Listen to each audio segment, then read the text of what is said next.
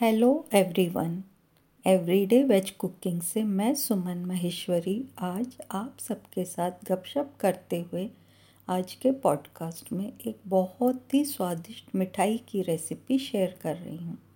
तो चलिए आज अपन बनाते हैं केसर कलाकंद। केसर कलाकंद एक बहुत ही लोकप्रिय उत्तर भारतीय मिठाई है। यूँ तो केसर कलाकंद जब मन करे तब झटपट बना सकते हैं।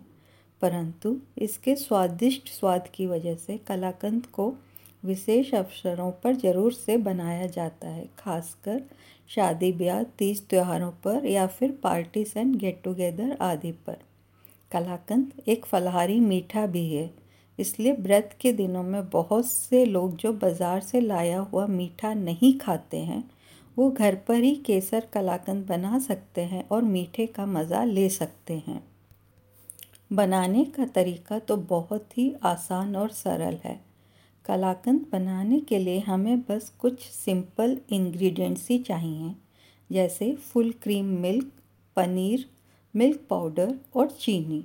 इसके अलावा इसमें हल्की भीनी भीनी खुशबू के लिए केसर और इलायची पाउडर डाला जाता है और स्वादिष्ट कलाकंद को और अधिक स्वादिष्ट बनाने के लिए मेवों से गार्निश किया जाता है। जस्ट इमेजिन, बनने के बाद केसर कलाकंद कितना टेम्पटिंग और डिलीशियस दिखता होगा। आइए, अब आप mouth watering and delicious kalakand के 14 से 16 पीसेस के लिए सामग्री नोट कर लीजिए। तो आप लीजिए टोटल एक लीटर फुल क्रीम मिल्क।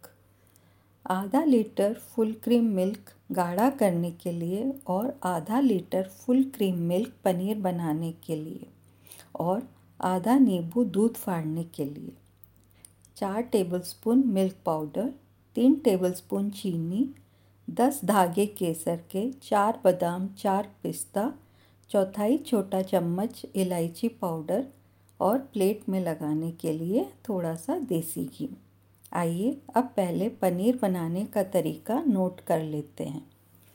सबसे पहले आधा लीटर दूध से पनीर बना लें। पनीर बनाने के लिए दूध उबालें। अब आधे नींबू के रस में एक टीस्पून पानी मिलाएँ। ऐसा करने से पनीर बहुत सॉफ्ट बनता है। अब थोड़ा थोड़ा नींबू का रस उबलते हुए दूध में डालें। जैसे ही दूध फट जाए, रस डालना बंद कर दें। अब इसको एक चलनी से छान लें और पनीर पर थोड़ा पानी डालकर धो लें। ऐसा करने से नींबू की खटास निकल जाएगी।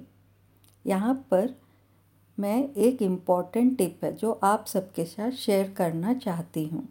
पनीर का पानी बहुत पौष्टिक होता है, इसलिए इसका इस्तेमाल ज़रूर करें। आप पनीर के पानी से आटा गूँथ सकते हैं या फिर सब्ज़ी और सूप में भी डाल सकते हैं।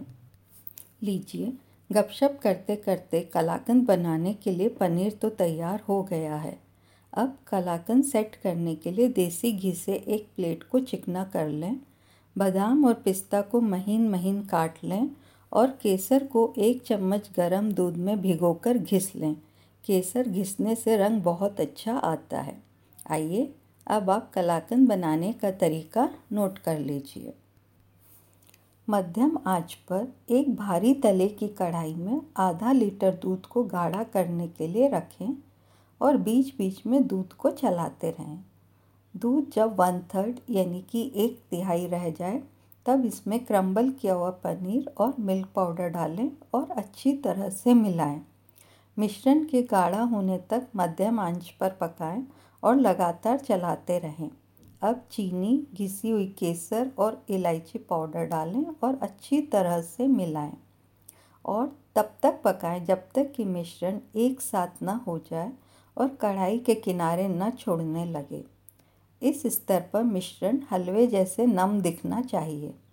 इस बात का ध्यान रखें कि मिश्रण हार्ड ना हो जाए। अगर मिश्रण हार्ड हो गया तो फिर कलाकंद का टेक्सचर ख़राब हो जाएगा।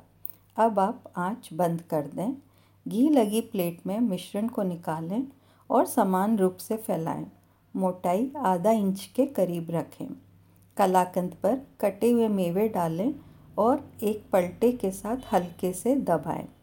केसर कलाकंद को पूरी तरह से ठंडा होने दें। अब इसे सेट करने के लिए तीन से चार घंटे के लिए फ्रिज में रखें। कलाकंद सेट होने के बाद कट के निशान बनाएँ और प्रत्येक टुकड़े को धीरे से निकालें। केसर कलाकंद सर्व करने के लिए तैयार है। अब जब आप फैमिली एंड फ्रेंड्स को डिलीशियस केसर कलाकंद सर्व करेंगी, तब तैयार रहिएगा अपनी तारीफ़ सुनने के लिए। इस रेसिपी का लिंक मैंने डिस्क्रिप्शन बॉक्स में शेयर किया है। मेरे फ़ूड ब्लॉग में आप इस रेसिपी को हिंदी और इंग्लिश में पढ़ भी सकते हैं। आशा करती हूँ आप सबको आज का पॉडकास्ट पसंद आया होगा। अपन जल्दी ही फिर से मिलेंगे और यूँ ही गपशप करते हुए एक और नई रेसिपी बनाएँगे। Bye have a nice day